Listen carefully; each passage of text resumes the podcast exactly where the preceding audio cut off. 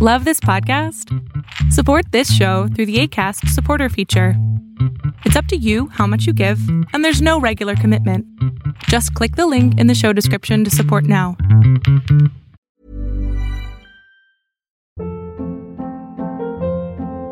Hold up. What was that? Boring. No flavor. That was as bad as those leftovers you ate all week. Keke Palmer here, and it's time to say hello to something fresh and guilt-free. Hello Fresh. Jazz up dinner with pecan-crusted chicken or garlic butter shrimp scampi. Now that's music to my mouth. Hello Fresh. Let's get this dinner party started. Discover all the delicious possibilities at hellofresh.com.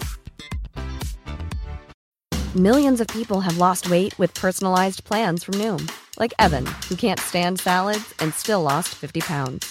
Salads, generally, for most people, are the easy button, right? For me, that wasn't an option.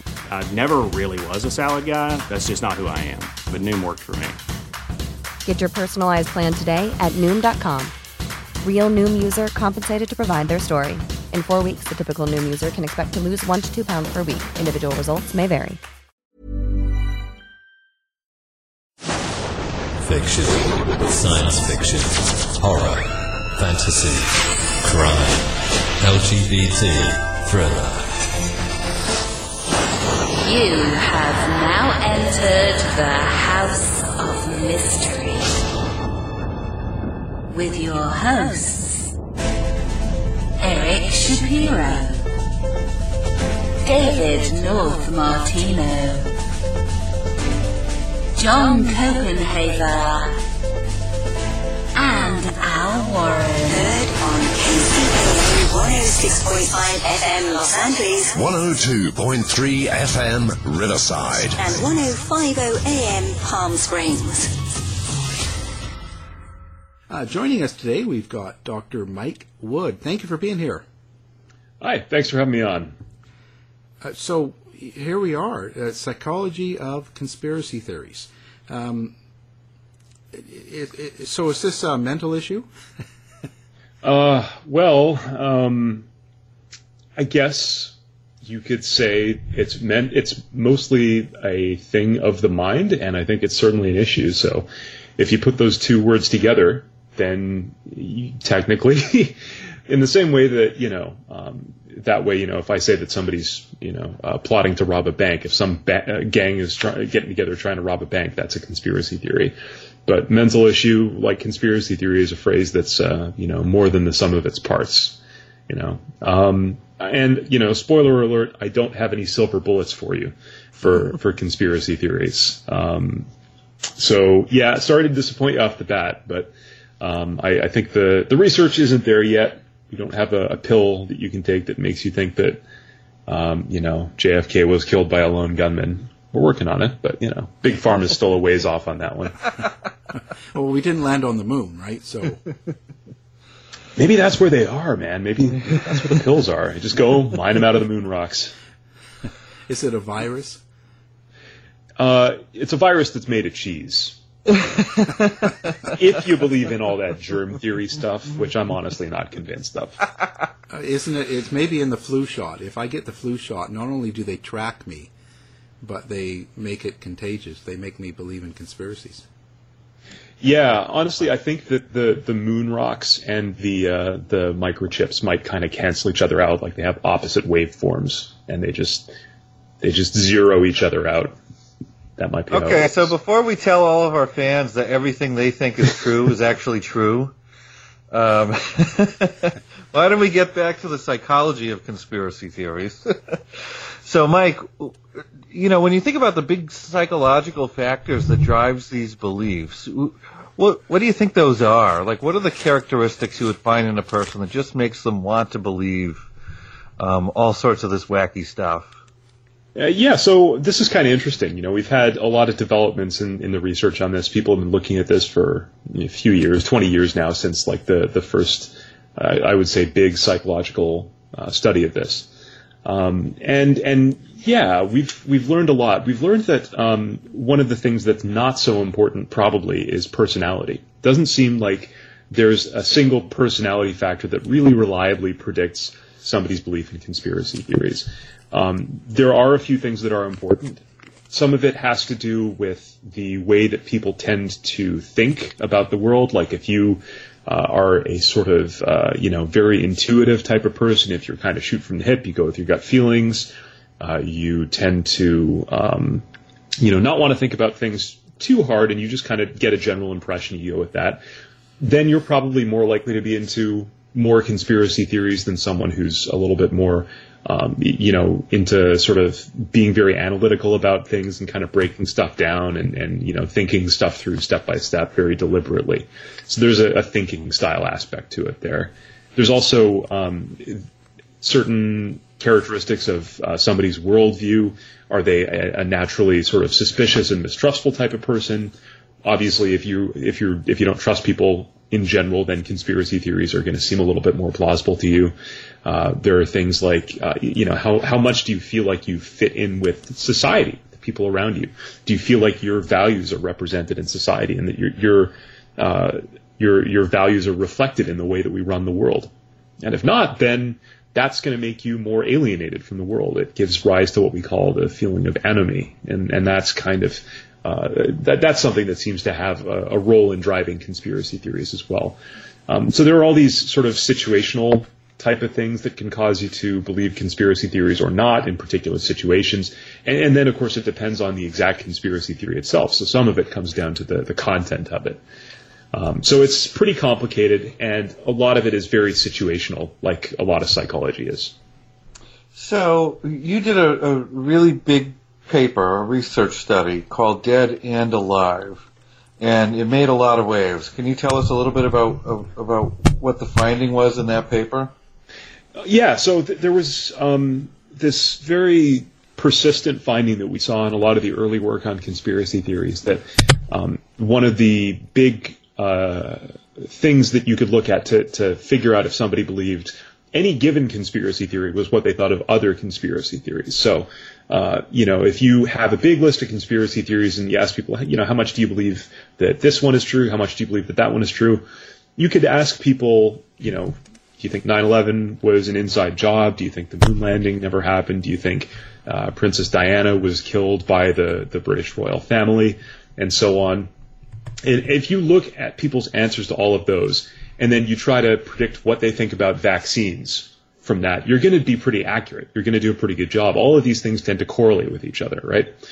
Uh, so the more somebody is suspicious about one thing, the more they tend to be suspicious about other things. It's clear enough. So what my uh, my co-author Karen Douglas and I, who um, Karen was my my PhD supervisor at the time, what we were interested in was well, what if we looked at different conspiracy theories about the same thing? So um, not all, you know, there's no one 9/11 conspiracy theory. There's no one JFK conspiracy theory, and the same thing goes for uh, uh, the death of Princess Diana, which is a big thing in the UK, which was where this study was done. and so we we had this this data set where we had asked about a couple of these uh, conspiracy theories. So you know maybe she was killed by uh, the British royal family. Maybe she was killed by her boyfriend's uh, father's business enemies. Maybe she faked her own death. Um, so uh, we, we asked about a few of these things, and we found that there were actually positive correlations between them. So the more, the higher somebody's responses to the faked her own death conspiracy theory, the higher their responses tended to be to the other conspiracy theories as well, which is it, it, looks like it could be some kind of a contradiction, right? Because obviously she can't be dead and alive. She can't have faked her own death and have been killed by this one person and have been killed by the other person. It's not possible. and then we did another study where we looked at conspiracy theories about the death of Osama bin Laden, which had just happened at the time. And, you know, there were some that he was, uh, you know, he had been dead since like 2002 and, you know, died of kidney disease. And they were, they just had, they were like weekend at Bernie'sing him. Um, and and then there was another one that was another conspiracy theory that said, well, you know, they didn't kill him in the raid. That's why there were no pics they actually captured him and you know they black bagged him and took him off to Gitmo, and and they're interrogating him there, and they just don't want people to know that he's alive. Um, or you know, th- there were a few of these, and again, it was this thing: is he dead or is he still alive, or you know, was he dead long ago or is he still alive? And we we found the same thing that the higher people's responses to the uh, the already dead conspiracy theory, the higher their responses to the um, still alive conspiracy theory. And and this is just because you know people get suspicious, and and this is one of the things that I've kind of uh, talked about in my research since then, is that conspiracy theories are not really uh, theories a lot of the time. They're more like general suspicions that people have about a situation. And they think something's up, they think they're not being told the whole truth, that something's being covered up. And uh, these individual little theories that kind of bubble up to the surface, you know, that say that, oh yeah, Diana was killed by, um, by, you know, Queen Elizabeth. You know, that, that's not really what it's about. It's about being suspicious. And so that suspicion can drive a lot of different conspiracy theories that, that sometimes contradict each other. And usually people aren't super sure about it, you know. What we saw wasn't that people were like, yeah, she's definitely still alive and she was definitely killed by the royal family. They would say something like, um, yeah, you know, both of those are, are pretty believable. And so they, they wouldn't be super sure about it. And then on the other end of the spectrum, you, you said you got people who were like, no, that's all crap. None of that happened. And she died in a car accident and bin Laden was killed in the raid. So that's, that's where this seems to come from. And I think that, that it points to this kind of vagueness at, at the heart of a lot of conspiracy theories because they're, they're not about the specific theory. They're about the mistrust and about the suspicion. And, and that's what's really at the heart of it. So I, I tend to find that in surveys too. So for example, when you ask people, you know, do you think there was a conspiracy to kill President Kennedy? Um, you'll get 60% of people saying yes. And um, what's interesting is you would think that all those people have some specific theory that they're speaking to, that they've been convinced of some specific thing, they have real evidence for it, and and and so they have a reason.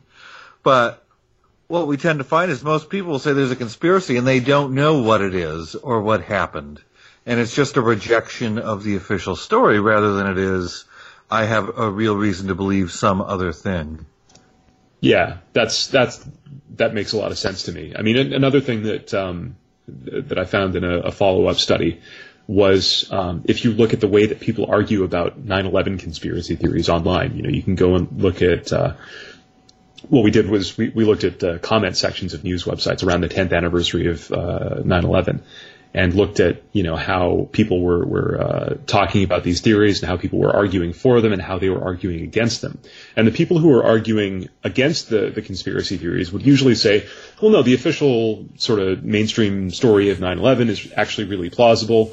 Um, you know, these things that are supposedly wrong with it are actually not problems at all. This is perfectly explainable and so on. And then the people who were um, sort of advocating for the conspiracy theories would say, well, no, the official story doesn't make sense at all. Look at this, you know, look at the, you know, Building Seven, look at the, um, uh, the, the, the, the stand down order that, that Cheney gave on the day, you know, and all of these things. These, and it was quite rare for anyone to actually talk directly about the conspiracy theories and say, no, only this conspiracy theory can explain these facts, you know. And, so arguing in favor of a specific theory, or even on the, the sort of um, sort of mainstream supporters side, arguing against a specific conspiracy theory, that wasn't really a thing because there was no kind of official conspiracy theory, and in a way there can't be. So it, it's it's a hard thing to to get a grip on, for sure. So Al can attest to this too, because we've had a lot of guests on this show that will come in and and they want to dance around their conspiracy theory, and rather than say I think A, B, and C happened, they'll say, "Well, I'm just asking questions," or "I'm just throwing out facts that you know suggest that the official story might not be entirely true."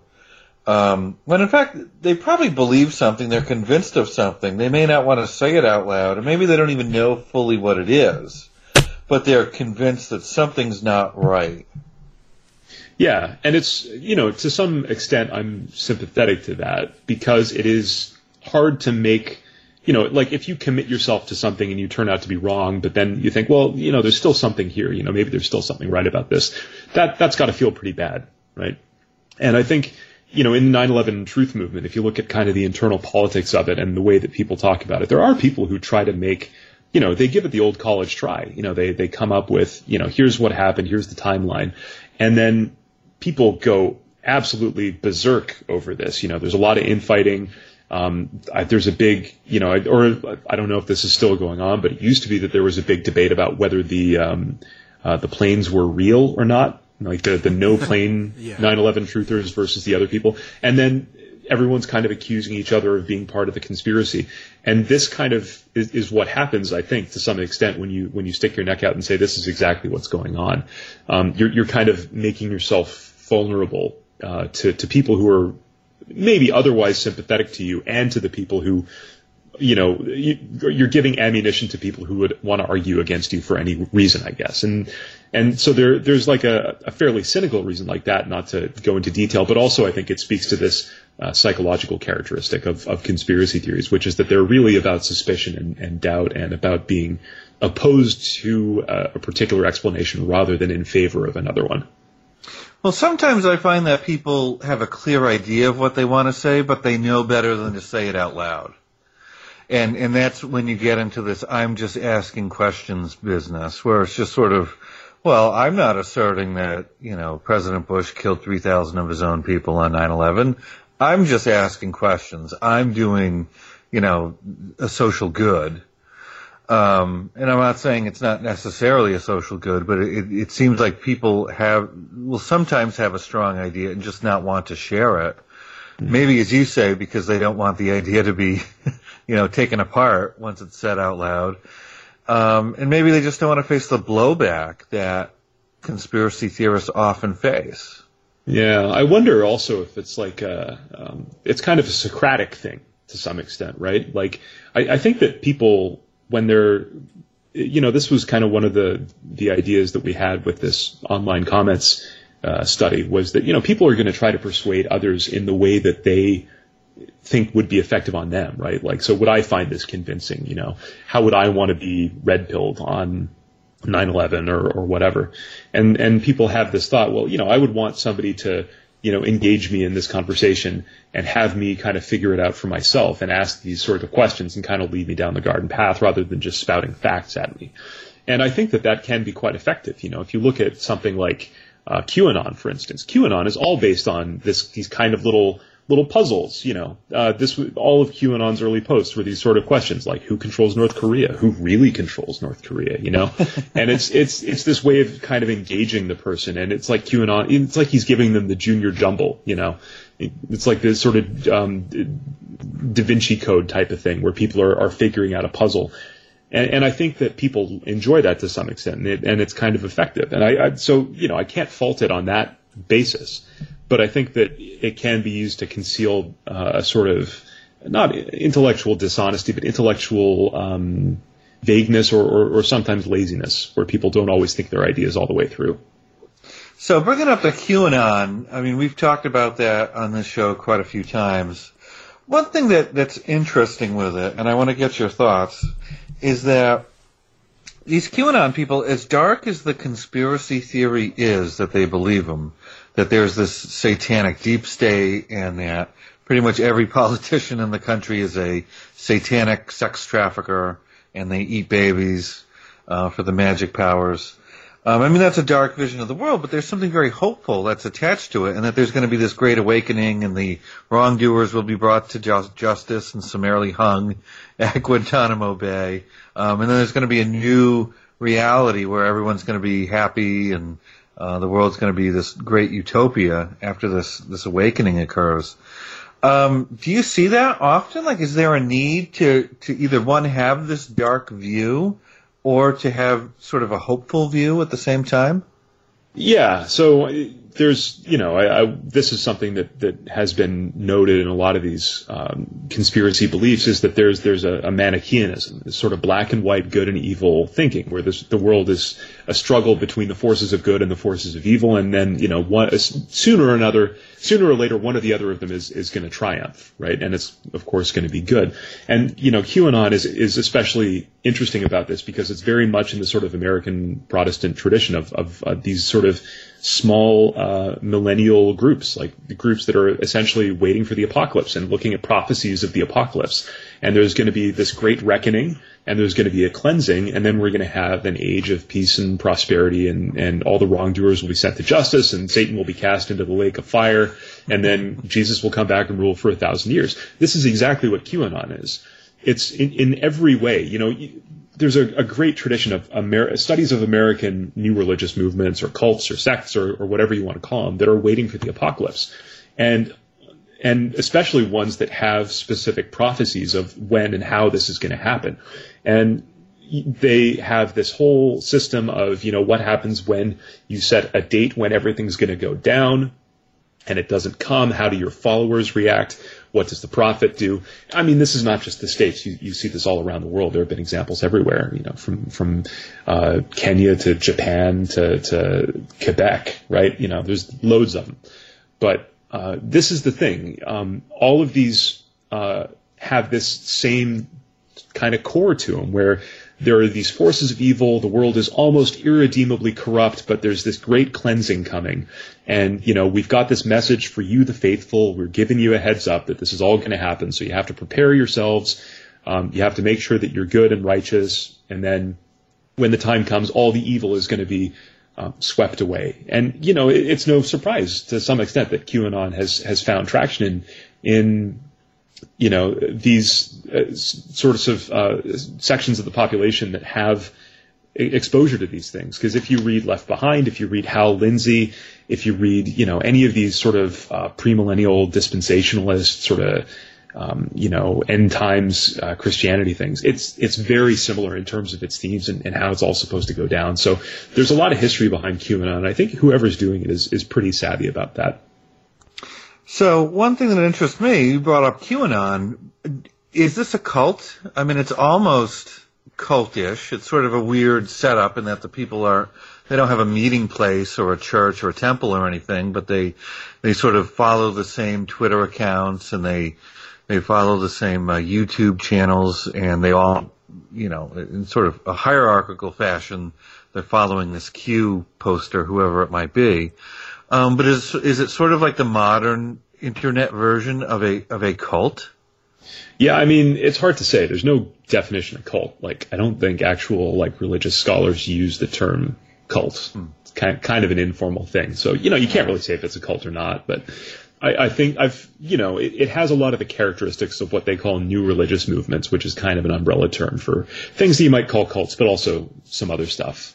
Um, but yeah, it, it, has a sort of very specific um, and kind of unconventional worldview. It has um, a, a, certainly a very apocalyptic worldview, not in the sense that the world's going to end, but you know, this, there's going to be this dramatic. It's the, the, end of the world as we know it, I guess. When when they, you know, they they uh, send off to send Hillary off to Gitmo. That's that's when everything changes, right?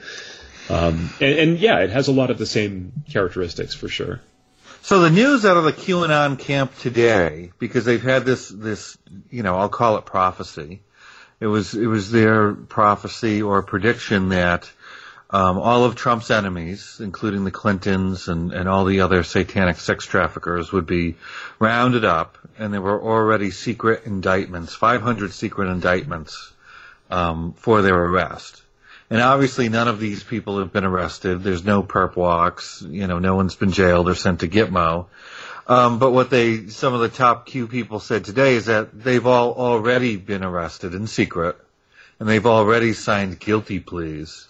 So now they've decided to cooperate and we're just waiting for the point, you know, once they've, uh, finished the, inve- the true investigation of the deep state, at that point, Hillary Clinton will be sent down to Gitmo to serve, I guess, a lighter sentence for her her satanic sex trafficking. Yeah, I mean, this is this is kind of. I, I think that this has been said before in QAnon. It's certainly you know a pretty old tactic. You know, I, like there was I, have I've been reading up on this more and more because I've been so interested in in how new religious movements justify failed prophecies, and I, there's like this three there, there's kind of three ways that they can they can do it. If they predict something is going to happen and then it doesn't, usually you know the end of the world or some big event. Um, and and this is this is exactly like the first one, which is claimed that the prophecy was fulfilled just invisibly. So do you remember uh, Harold Camping? Yes. Yeah, so yeah, for anyone who who doesn't remember, Harold Camping was this like radio evangelist guy who said that the rapture was going to happen on some certain date, right? Date comes and goes, nothing happens. Um, and then he says, well, you know, we miscalculated. It's actually going to be at this other date. So that's, that's sort of uh, number one in, in ways to justify a failed prophecy. We screwed up. It's actually a different date. So then the other date comes and he does tactic number two, which is that it was fulfilled but invisibly. So he says, well, there was an invisible rapture. You know, God's passed his judgment on the world. He just didn't tell anybody about it. Um, so, so, you know, the world's going to end properly any day now. It's just, it's started, but nobody can see it. And that's, that's exactly what happens with Q. Now, the third thing that the way, way that a lot of these prophets will justify failed prophecies is to say, well, you know, it, it was um, foiled. You know, we, we were going to do it. We were going to bring about the end of the world, but the enemy did something, and it, it delayed. A lot can happen in the next three years. Like a chatbot may be your new best friend. But what won't change? Needing health insurance. United Healthcare Tri Term Medical Plans are available for these changing times. Underwritten by Golden Rule Insurance Company, they offer budget friendly, flexible coverage for people who are in between jobs or missed open enrollment. The plans last nearly three years in some states, with access to a nationwide network of doctors and hospitals. So, for whatever tomorrow brings, United Healthcare Tri Term Medical Plans may be for you. Learn more at uh1.com. Hold up. What was that? Boring. No flavor. That was as bad as those leftovers you ate all week. Keke Palmer here, and it's time to say hello to something fresh and guilt-free. Hello Fresh. Jazz up dinner with pecan-crusted chicken or garlic butter shrimp scampi. Now that's music to my mouth. Hello Fresh. Let's get this dinner party started. Discover all the delicious possibilities at hellofresh.com.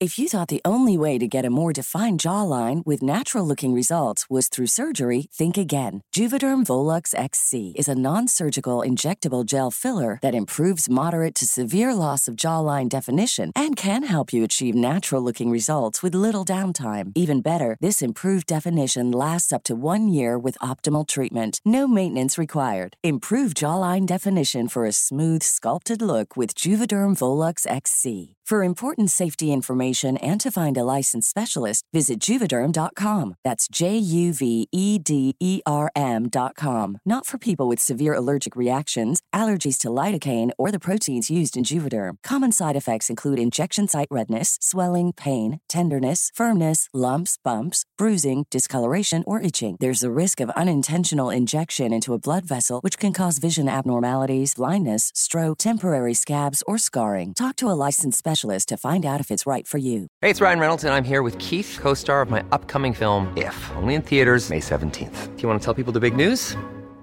All right, I'll do it. Sign up now and you'll get unlimited for $15 a month in six months of Paramount Plus Essential Plan on us. Mintmobile.com slash switch. Upfront payment of $45 equivalent to $15 per month. Unlimited over 40 gigabytes per month. Face lower speeds. Videos at 480p. Active Mint customers by 531.24 get six months of Paramount Plus Essential Plan. Auto renews after six months. Offer ends May 31st, 2024. Separate Paramount Plus registration required. Terms and conditions apply if rated PG. Things a little bit. It's still coming. It's just delayed. And Q's done an interesting inversion of that, which is he has this quote from way back called "Disinformation is necessary." And th- what Q uses that to mean is that, well, I was lying when I said that it was all going to happen, but that was just to make the bad guys panic and make them, you know, go around and start, you know, shredding documents or, or doing whatever. And, and we, we totally psyched him out and we're going to get him next time. And, and then he does this over and over and over, and he does all of these prophecies, and every time he just says, "Oh yeah, you know, this we, it's this prophecy served its purpose. They used up some of their ammunition." And at some point, it just becomes like Charlie Brown trying to kick the football, and Lucy is always just yanking it away at the last minute. And I, I really would have thought the deep state would have caught on to this by now, if I'm honest. yeah, it is sort of strange that, that the prophecies continue to never come true. Um, but there's always this issue where, um, you know, th- th- there's a reason for it, and, and, it's sort of strange that you have the Q character um, always putting out these little messages, and it, it doesn't make sense that he would say, "Oh yeah, we were using disinformation against the deep state." First of all, I don't know that there's a deep state. I don't know why they would be following this Q account. First of all, it's just sort of this delusion of grandeur that you know um, there's this battle between good and evil taking place, and it's all taking place on 8chan. Uh, well, not not entirely on 8chan because all the bad guys send their messages through James Comey's Twitter account. Oh yeah, that's right. Yeah. So so, so you bring that up. Let, let me ask you a question. So some of this can do real damage because Um, speaking of James Comey's Twitter account, he put out a tweet where um, it was sort of innocuous. I think something about a um, it just had some letters in it, and then people scrambled the letters to turn it into the name of a school, and then decided there was going to be some sort of terrorist attack at a school bake sale, and then they threatened the school, and the school had to shut down the bake sale. So, I mean, do you see lots of damage like that coming from um, coming from this sort of stuff? Yeah, I mean, it's not the first time that, that something like this has happened. You know, if you remember the uh, the Boston Marathon bombing, there was a bunch of sort of amateur sleuthing that was happening online around that time, um, especially on, on Reddit and sites like that, where people were trying to figure out. You know, there were these sort of um, I, I think the the police actually released a bunch of surveillance video, and they said, you know, look at this, and if you can find anything, you know, we'd appreciate the help. Basically, they tried to crowdsource some of the investigation. People started combing through it, and they identified what they thought was the bomber. And they're like, oh yeah, it's totally this guy. And it turned out it was some dude who had gone missing like a week before and he'd actually committed suicide or something like that. And his family got harassed and stuff. Um, it was, it was, it was a bad scene. And, and these rumors just went all over the place. And I think some people still are, you know, think that, oh, you know, it was actually him and they killed him to cover it up or something like that. And, and, you know, it ended up having this, this blowback. And, and this happens a lot when you have these sorts of, um, you, you know, just general con- conspiracy rumor mills, but especially among communities that kind of fancy themselves citizen investigators or you know distributed sleuthing or whatever you want to call it that you know once you once there's some piece of bad information out there uh, it, it never goes away. You know there's no there's no quality control in investigations like this. And you know we yeah we see this over and over for sure. So one thing that that I've been thinking about a little bit, particularly with QAnon, um, but with some other, you know, sort of conspiracy-ish things out there too lately, is that there's nothing new under the sun. I mean, if we see the QAnon and they're saying there's all these, you know, satanic sex traffickers out there. And, and they control the government. Well, if you go back to Oliver Stone's JFK, it's a bunch of pedophile um, a bunch of pedophiles who conspired within the deep state to kill Kennedy. Um, if you go back a few years before that, people thought Dungeons and Dragons was part of some satanic thing to get all the kids to kill themselves, and there were Satanists running around everywhere, taking over police departments and whatnot. And they, they actually wound up putting people in jail in the U.S. for phony crimes. Um, a, a lot of these things. So, I mean, when does it go from just psychology? Um, something internal to people to being something where you have groups of people falling victim to these sort of delusions. Yeah, I mean that's that's a big question. Like, I think conspiracy theories are almost always going to be a social thing. I think they're inevitably social because they're always about um, the idea of, of groups kind of moving and plotting against one another. You know, if there's no conspiracy by one person against one person, that's just somebody with like a, a vendetta or something like that, right? conspiracy theories are always about uh, you, you, know, the, like in psychology, we do talk about you know delusions of persecution and paranoia and things like that. And and the difference between that and a conspiracy theory is that a delusion of persecution is always about a single person. You know, they're out to get me. And conspiracy theories are not like that. They're about um, they're out to get us.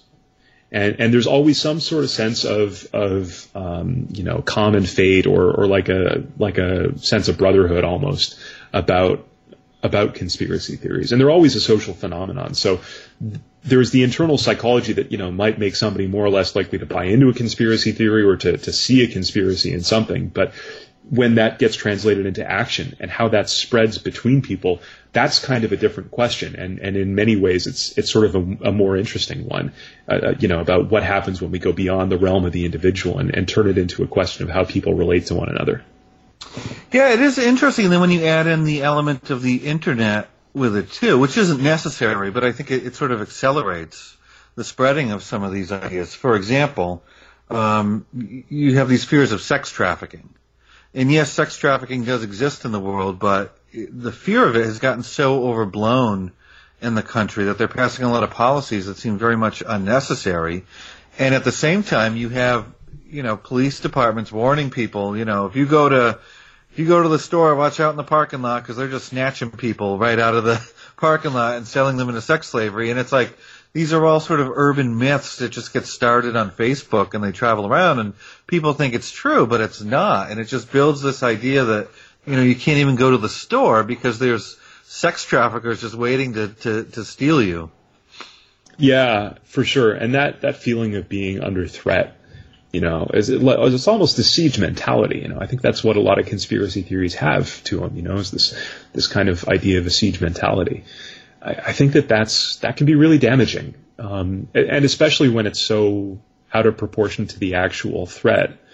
Um, and you know, the, I guess the silver lining, if there is one, is that a lot of the time these people who are implicated in this are kind of faceless. You know, it's oh, it's them. You know, they're out to get you. Some sex traffickers are going to come and snatch you, and that's you know whatever. It's it's a fear of some kind of general impersonal force. But when you start putting names and faces to that, and when you start saying, you know, it's the deep state, it's uh, you know the the the Muslims, and they're going to come take your kids. It's the Mexicans. That's when things start getting a little darker. Um, and and that's um, I, I don't know to what extent that's true of sex trafficking rumors right now. I, do you do you have more of a sense of that? Well, I mean, it's widespread. Um, but I will tell you one example. There was a group of armed men who were running around the Tucson desert looking for these satanic sex traffickers who were bringing. Oh yeah, Op- Operation Backyard Brawl. I know. Yeah, guys. bringing them in from Mexico, and it's just like I just hope they don't find some innocent schlep walking across the desert and then say, "Oh, you're a satanic sex trafficker." But these guys had all sorts of stuff in their mind like they would find a tree stump and say, "Oh, well, this is a satanic altar where they were sacrificing the kids to the goat god or something," and it's just like they'd call the police. The police like, "No, it's a tree stump." I mean, what do you, you guys are just coming up with fantasy stuff here? But it, it, you know, I think if you get a bunch of people together and they're all sort of convinced of the same thing, they can wind up perhaps polarizing themselves by just all agreeing and agreeing, and the and the ideas get more and more extreme, and there's no one to sort of pull them out mm. um, uh, um, of it. Um, so when you're doing your work, I mean, what do you, do you have in the back of your mind that there could be serious dangers to some of these beliefs, and does that sort of drive you sometimes? Yeah, yeah. I mean, there are some that are clearly more um, actively damaging than others. You know, if somebody wants to believe the Earth is flat, then I think that's a very stupid thing to believe, and I probably have little respect for that person but I don't think that they're to, you know, like I, I, don't think that that belief on its own is is particularly harmful. I think it's just super dumb. Um, if somebody thinks that vaccines are poison and they will never get their kids vaccinated and they're going to tell all their friends to do the same thing, or if they think that climate change is uh, a hoax and it's their patriotic duty to roll coal on the 4th of July and just blast smoke all over the neighborhood and just put as much carbon out there as possible and burn all their tires, you know, then we're getting into the realms of, oh, this could be really bad, you know? And yeah, there are some of those things that I look at and I'm like, oh crap, you know, I, I, this is, you know, I, I, think that some of this stuff is is really hard to deal with because it's rooted in in, in some sense in a an opposition to or a fear of or a, an uneasiness about collective action, which is what a lot of these these problems require. You know, if you want to get herd immunity to some disease, you want to eradicate polio or you want to eradicate measles, everybody's got to get vaccinated. If you want to you know, lower our carbon emissions to a point where we're only going to have one and a half degrees of warming, then, you know, that's going to be difficult and we're all going to have to kind of pitch in on that. And that's the sort of thing where people kind of look at that and they go, hmm, what are you trying to pull here? What are you trying to do? And there's this, um, this, this uneasiness about it that kind of comes out of that. And it's those problems that are the most difficult. And, and that's, I think those are the conspiracy theories that we need to worry about the most because that's, you know, even if 10% of the population says, no, I'm never getting vaccinated, that's enough to wreck a lot of these, these efforts around things like disease eradication. Um, and, and things like that. So yeah, I, I think that that's, that's where the biggest problems are for sure. Yeah, certainly. I mean, this year now, and we're only halfway through, I think has more cases of measles in the U.S. than any year in the past, I think they said 25 years. So it's sort of been blowing up, and a lot of it is really just traced to people not getting vaccinated. And um, some of the justifications you see, and I'd like to get your your thoughts on this. I mean, some people say, well, the vaccines are bad for you, but other people say, well, measles are actually good for you, and it's just a part of nature, and you know you're better off with it. Um, so it seems like there's some really delusional reasoning taking place to people justifying um, the behavior. Yeah, it's yeah. I, I'm not sure. I'd, I I'm always like a little wary of sticking the label delusional on it, but it definitely does not seem good. Like I, that's I'm comfortable with that label. Not good. Let's use that one.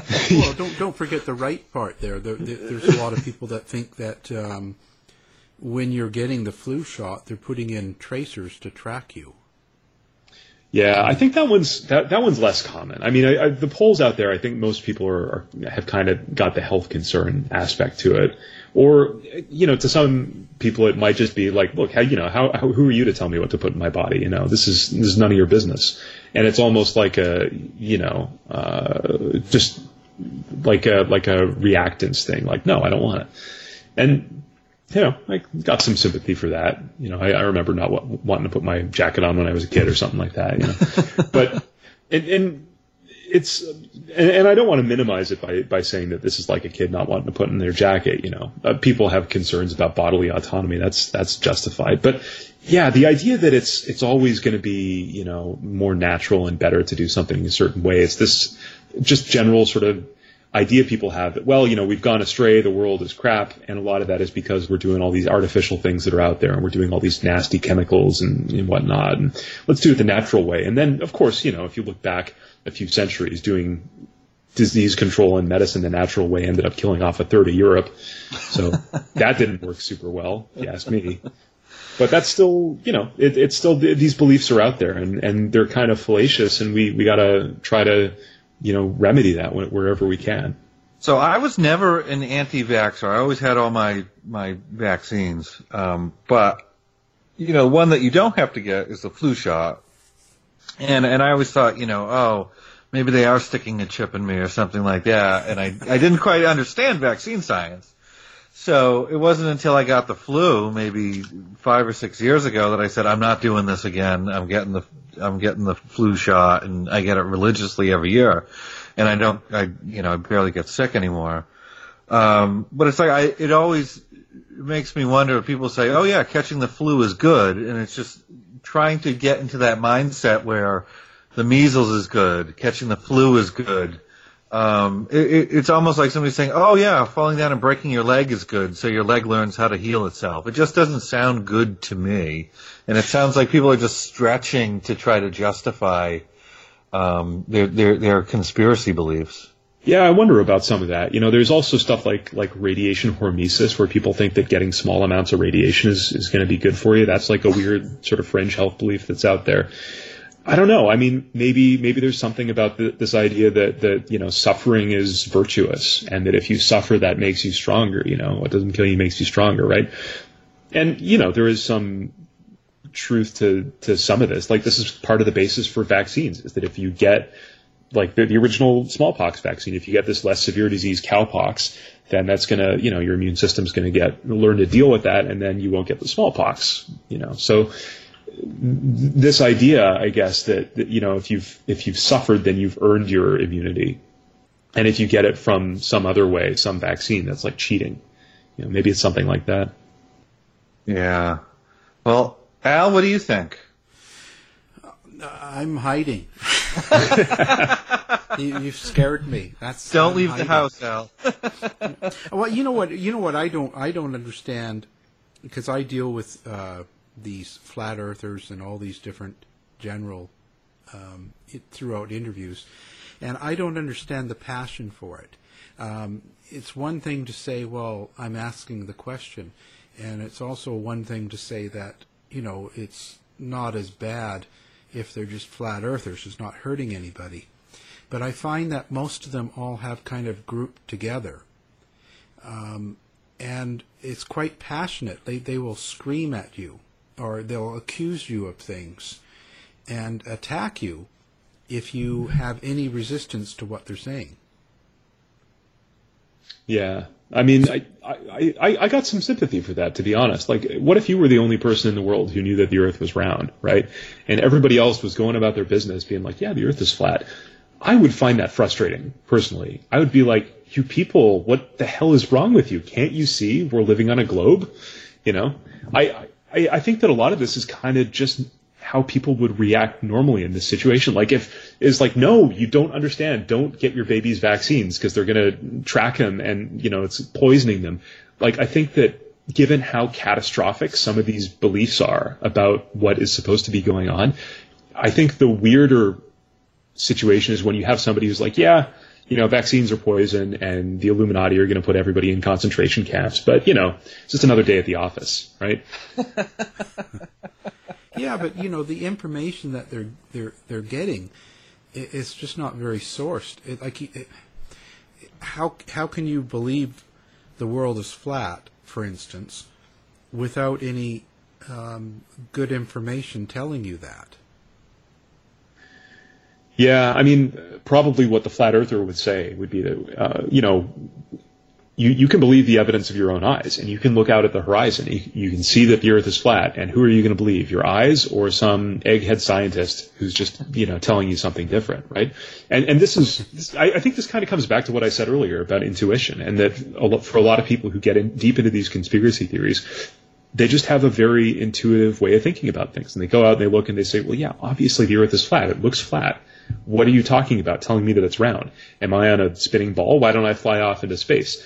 And you get all these things that are like kind of intuitive objections that don't really make a lot of sense if you look at them long enough. But they're kind of based in this intuition that like, no, you're crazy. What are you talking about? Well, yeah, but when you when you when you look at the moon, a full moon from North America, then you look at it from someone in Australia, it's upside down. They can't explain that. I think they can. I don't know. They, I think their, I think what their they response is that there there was no Australia. well, there's no Finland either, so. Well, this is the thing. It's again, it's the vagueness because the, the, the, this is the problem with like the flat earthers are a great example of this, especially like this idea of just saying no, the the, the world's not a globe.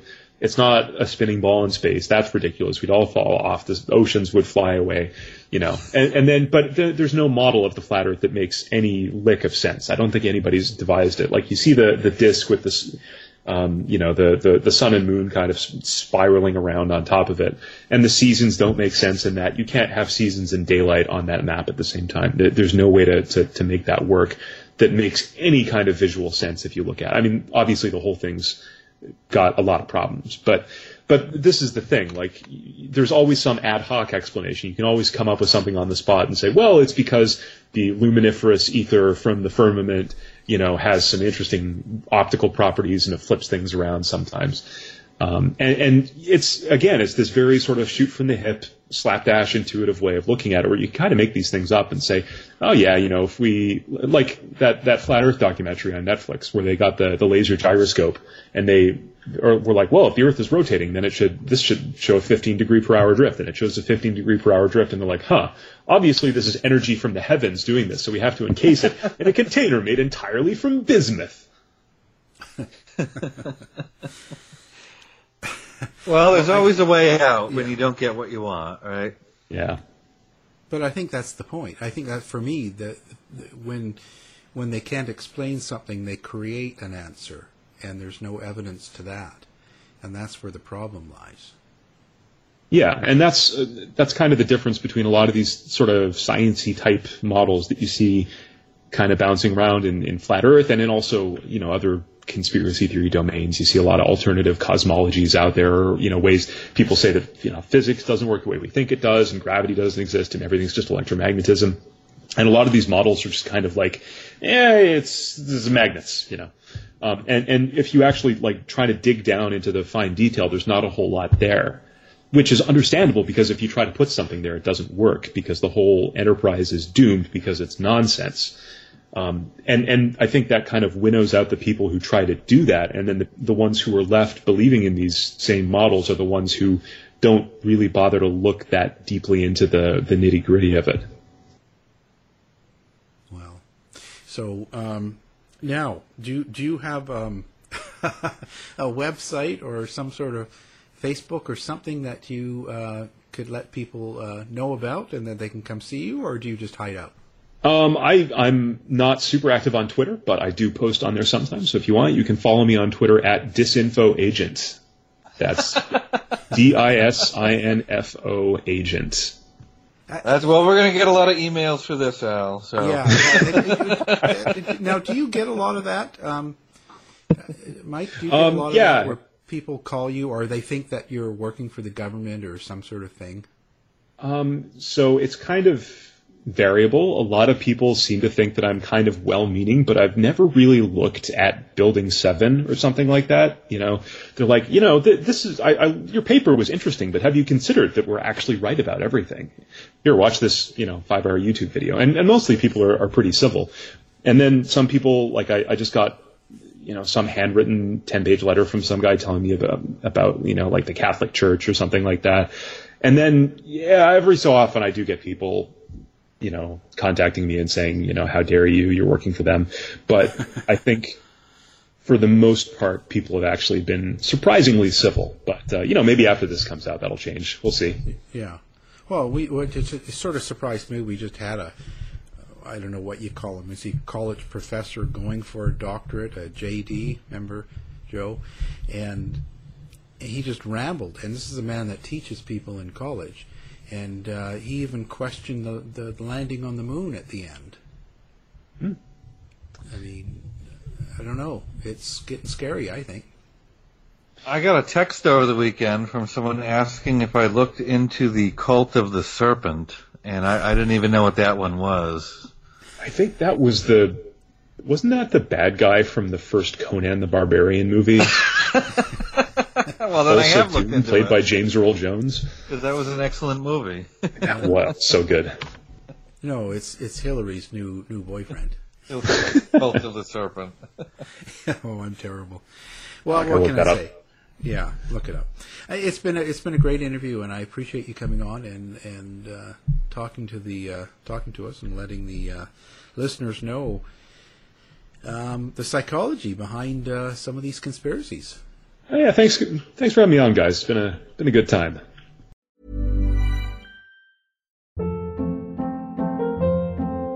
Hold up. What was that? Boring. No flavor. That was as bad as those leftovers you ate all week. Keke Palmer here, and it's time to say hello to something fresh and guilt-free. Hello Fresh. Jazz up dinner with pecan-crusted chicken or garlic butter shrimp scampi. Now that's music to my mouth. Hello Fresh. Let's get this dinner party started. Discover all the delicious possibilities at hellofresh.com. Hey, it's Paige DeSorbo from Giggly Squad. High quality fashion without the price tag. Say hello to Quince. I'm snagging high-end essentials like cozy cashmere sweaters, sleek leather jackets, fine jewelry, and so much more. With Quince being 50 to 80% less than similar brands. And they partner with factories that prioritize safe, ethical, and responsible manufacturing. I love that. Luxury quality within reach. Go to quince.com slash style to get free shipping and 365 day returns on your next order. Quince.com slash style.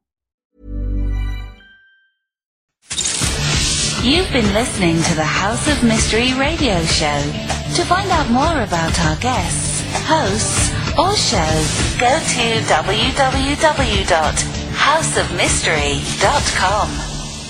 Show's over for now. Was it as good for you as it was for me? Well, good night. This has been a production of Something Weird Media. I'll be back.